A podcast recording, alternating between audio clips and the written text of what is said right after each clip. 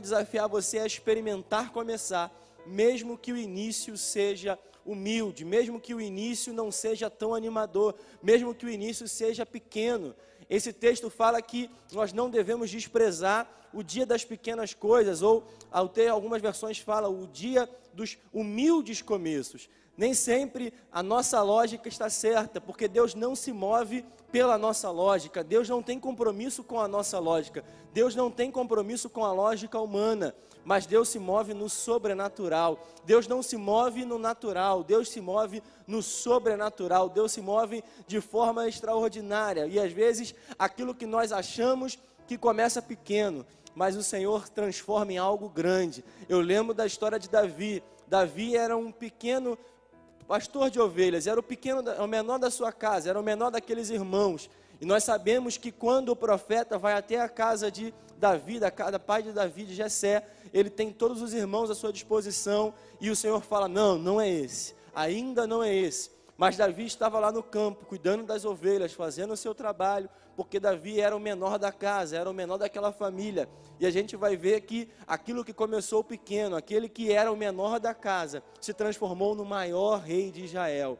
A gente até hoje conta a história de Davi, até hoje nós usamos os exemplos de Davi, até hoje nós sabemos que Davi enfrentou um gigante e venceu aquele gigante Golias, era o maior dos gigantes daquele povo, do povo filisteu. Olha como o Senhor quebra a nossa lógica. Era o menor da casa e vence o maior do gigante. Era o menor da sua família, mas vence um gigante que ninguém em Israel conseguia vencer porque tinha medo dele. A gente vai ver que Deus não se move na nossa lógica, na lógica humana. Quando Samuel chegou até a casa de Jessé, ele olhou aqueles irmãos e vendo aqueles irmãos que tinham porte de guerreiro, eram grandes, eram pessoas que olhavam-se e falavam assim: esse aqui vai ser rei, mas Deus não se moveu nessa lógica. Um menino que estava lá, cuidando das ovelhas, estava fazendo o trabalho, estava com o rebanho. Era esse menino que o Senhor ia levantar como grande rei de Israel, o maior rei de Israel, como é estabelecido até hoje.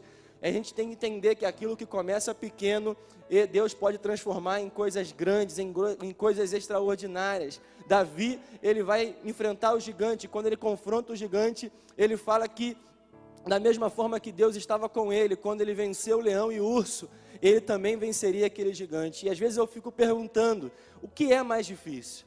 É dar uma pedrada num gigante à distância ou vencer urso e leão, matar urso e leão? Eu tenho certeza que você vai pensar comigo que enfrentar um urso com as suas próprias mãos, enfrentar leão com as suas próprias mãos, é mais difícil do que dar uma pedrada no gigante.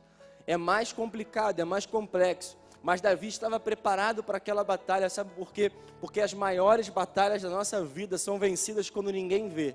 As maiores dificuldades que nós enfrentamos na nossa vida, nós experimentamos quando ninguém está assistindo. Os maiores milagres da nossa vida, nós experimentamos quando não tem público, não tem plateia.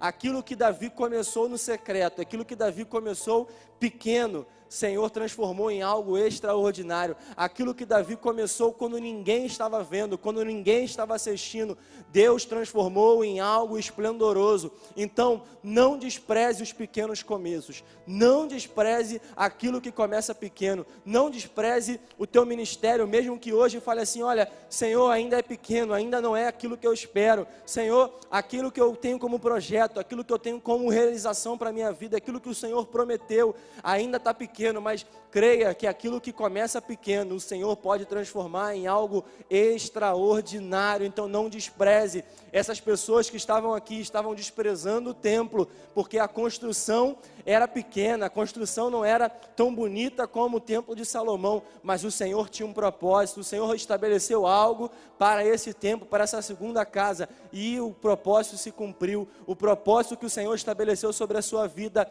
ele vai se cumprir.